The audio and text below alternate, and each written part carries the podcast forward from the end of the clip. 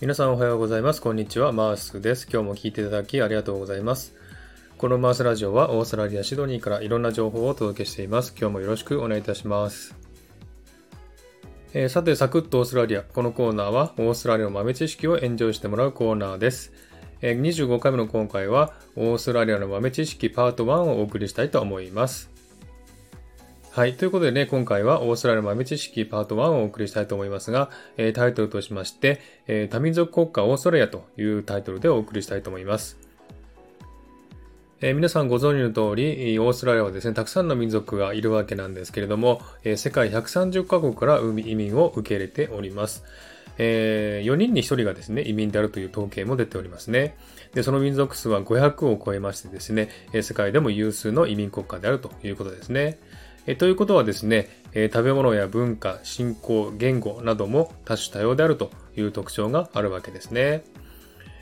え、その移民国家になったですね、歴史をちょっと振り返ってみたいなと思いますけれども、え、最初の移民はですね、1850年代にゴールドラッシュがあってですね、ニューサウスウェールズ州やビクトリア州で金が発見されまして、一攫千金を狙った人がヨーロッパや中国、アメリカから移民を始めたんですね。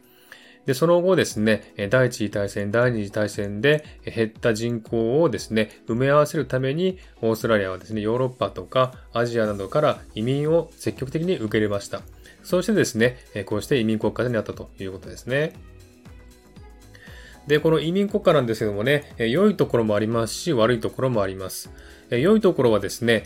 たくさんの国のレストランがあるということなんですね。えですので、シドニーもですね、通りをね、ずっと歩いているとですね、えいろんな国のレストランがありましてですね、選ぶに、選ぶのに困るぐらいですね、えすごくたくさんのレストランがあってですね、えグルメにはとてもいい国だというふうに思います。それからですね、え学校などに行きますとですね、小さい頃からですね、いろんな国の民族がクラスにいますのでね、え本当にあの、そういった、え民族間のですね、差別とか、そういった感情が起きにくいというふうに言われておりますね。えちょっと日本では考えられないようなですね、え環境ですね。えその反対にですね、え弊害もあります。どちらかというと弊害の方が大きいかなというふうに思いますけどもね、えいくつかの弊害をご紹介したいと思います。それぞれの国の考えで行動するので、人によって言うことが違ったりするっていう特徴がありますね。例えばですね、道を歩いてて、タバコを吸いながら歩いてもいいかというふうに聞くとですね、ある人種はいいと言って、ある人種はダメと言ったりするんですね。そういった感じでですね、人種とかですね、民族によって考え方が違いますんでね、言うことが違うという特徴があります。それからですね、まあ一番大きな問題はね、人種差別ですね。えー、そのためにですね、民族問題が絶えないというのが一つの大きな問題です。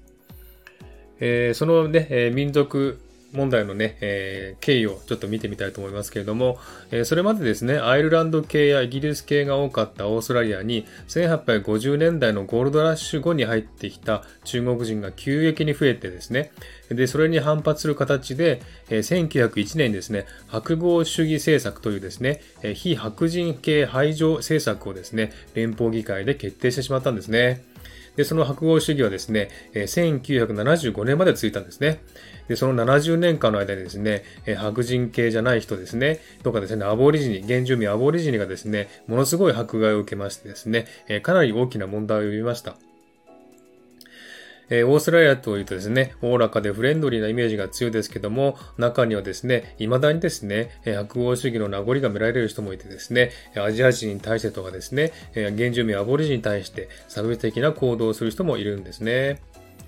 で、アボリジニに対してはですね、すごくいろんなね、お話がありますんで、後でまたね、お話しますけれどもね、えそういった、えー、差別的な行動がですね、かなり大きく、え、問題になっております。で、現在はですね、そういった差別的な行動は、えー、法律上違反となっておりますのでね、えー、表沙汰にはですね、そういった行動は起こしませんけれども、人々の心の中にはですね、差別的な心がありますんでね、え、そういった事件やですね、事故も時々起こるというのが現状ですね。それでもですね、これだけのたくさんの民族、人種が集まったオーストラリアはですね、移民者とか外国人に対してとても柔軟でですね、それぞれの国の文化を理解したり、受け入れようとする姿勢が見られるんですね。え例えばですね、えー、まあ、旧正月になりますと、チャイニーズニューイヤーフェスティバルとかですね、え、日本の祭りのね、えー、行事があったりとかですね、エスニック系の食事の祭典とかですね、そういった感じでですね、いろんな国のね、文化を楽しもうという傾向がありますんでね、えすごくそういったですね、外国人に対して柔軟です。で、そんな数々のね、え問題を解決しようと努力した結果、オーストラリアではですね、移民者がとても住みやすい国となっているということなんですね。えー、私もですね、まあ、オーストラリアに住んで20年になりますけどもね、今のところそういったですね、大きな、え、民族差別とかですね、え、そういったものを受けたことはないですね。えー、本当にあの今はですね、えー、だいぶ差別的な行動も減ってですね、えー、だいぶ住みやすくなりましたけどもね、え、昔は結構そういった行動もね、え、見られたということですね。えしかしながらですね、このアボリジンという原住民に対する差別的な行動は未だに見られましてですね、それは社会的に大きな問題となっております。はい、そんな感じでね、今日はですね、多民族国家オーストラリアというタイトルでお送りしました。え本当にですね、オーストラリアはですね、え電車に乗ればですね、え隣に座った人がアボリジニ系だったりですね、ヨーロッパ系だったり、アジア系だったりしてですね、え言葉も全然違う言葉を喋ったりするというですね、ちょっと日本では考えられないような環境ね、えあります。そんな環境でね、え生活した人にとってはですね、えすごく、えまあ、え民族やね、人種差別に対しておおらかな考えを持ってるんじゃないかなというふうに思っております。はい、そんな感じでね、今日はこれでおしまいにしたいと思います。今日も聞いていただきありがとうございました。えー、ハートボタンポチッと押してもらえたら嬉しいです。ではまた次回お会いしましょう。チェアス